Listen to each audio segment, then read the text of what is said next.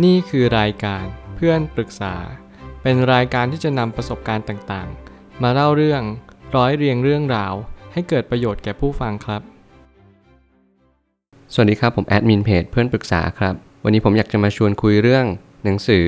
The Art of Making Memories How to Create and Remember Happy Moments ของ Mike Viking หนังสือเล่มนี้เป็นหนังสือที่ผู้เขียนเนี่ยเขา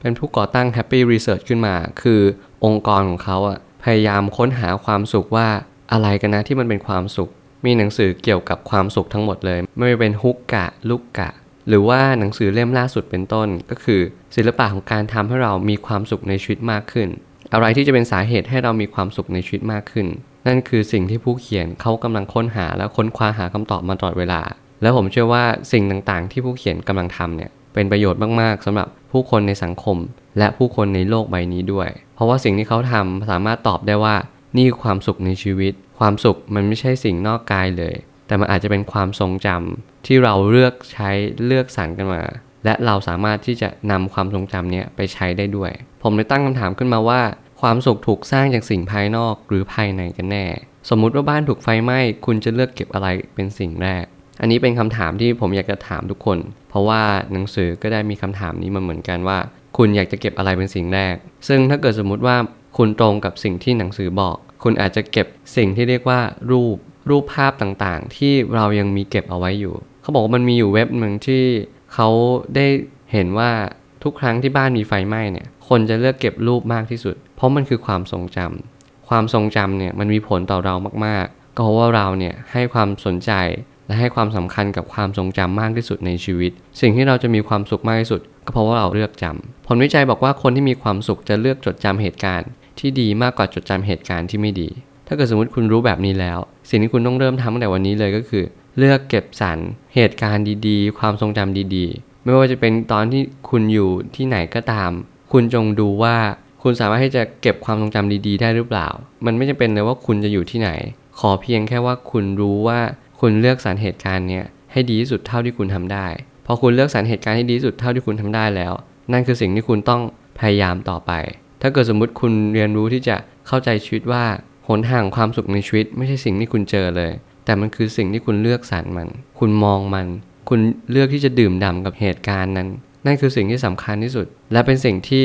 คุณสามารถที่จะใช้ความทรงจำที่คุณเก็บมาตลอดชีวิตของคุณเลย สมองสั่งงานให้เราเลือกสิ่งที่คิดว่าสำคัญที่สุด หมายความว่าเจอเหตุการณ์เดียวกัน ก็จะมองต่างมุมกัน อันนี้เป็นความจริงมากๆ ซึ่งผมฟังหนังสือเสียงเล่มนี้แล้วผมรู้สึกว่า เออ มันมีประโยชน์มากๆ ก็เพราะว่าผู้เขียนเนี่ยเขากำลังเล่าถึงเรื่องการที่เขาประสบปัญหาต่างๆ และผู้คนมากมายสังคมก็ประสบปัญหา เช่นเดียวกันเหมือนกัน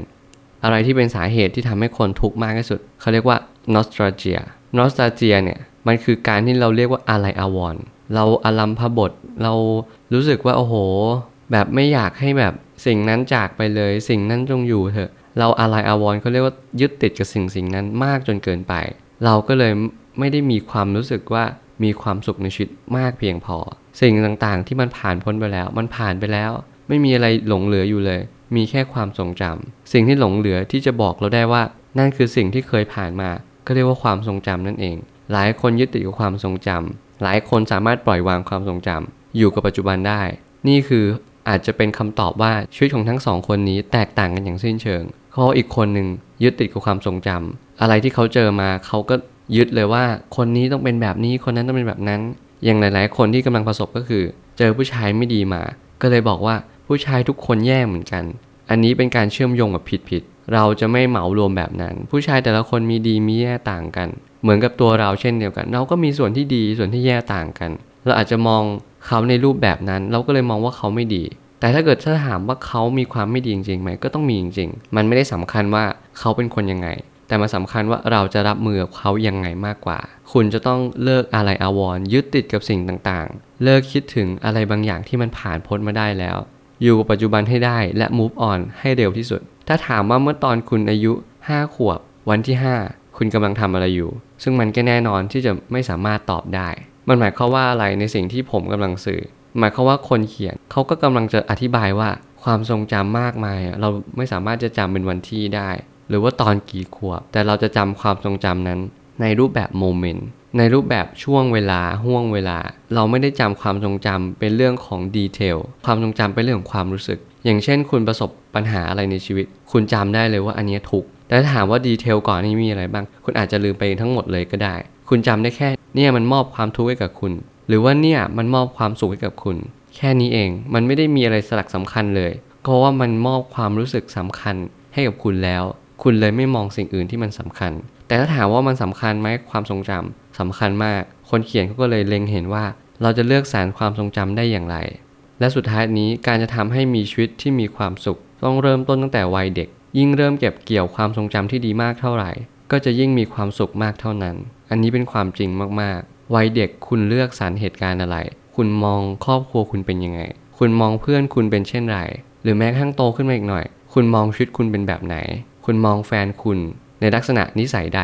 สิ่งเหล่านี้จะกำหนดโชคชะตาชีวิตคุณ จะกำหนดอนาคตคุณทั้งหมด และจะกำหนดกรอบความคิดคุณด้วย ที่คุณมองโลก หมายความว่าทุกๆโมเมนต์เนี่ย คุณไม่ได้เก็บเกี่ยวเหมือนกัน คนสองคนเจอสิ่งเดียวกัน ไม่ได้หมายความว่าเขาจะมองแบบที่เรามอง บางคนสามารถที่จะดึงสิ่งที่ดีออกมาจากสิ่งที่ไม่ดีได้ บางคนสามารถดึงบทเรียนคำสอน หรือว่าสุภาษิตใดก็ตาม มาจากเหตุการณ์บางเหตุการณ์ได้ ทั้งๆทที่บางคนไม่สามารถเรียนรู้อะไรได้เลย นอกจากเหตุการณ์นี้มันแย่มาก มันไม่น่าเกิดกับฉันเลยทำไมไม่เกิดกับคนอื่น อะไรแบบนี้เป็นต้น สิ่งเหล่านี้จะหล่อหลอมคุณ จะมาเป็นตัวทำลาย หรือจะมาเป็นตัวสร้างสรรค์ให้กับชีวิตคุณ ขึ้นอยู่กับคุณทั้งหมด เริ่มต้นตั้งแต่วันนี้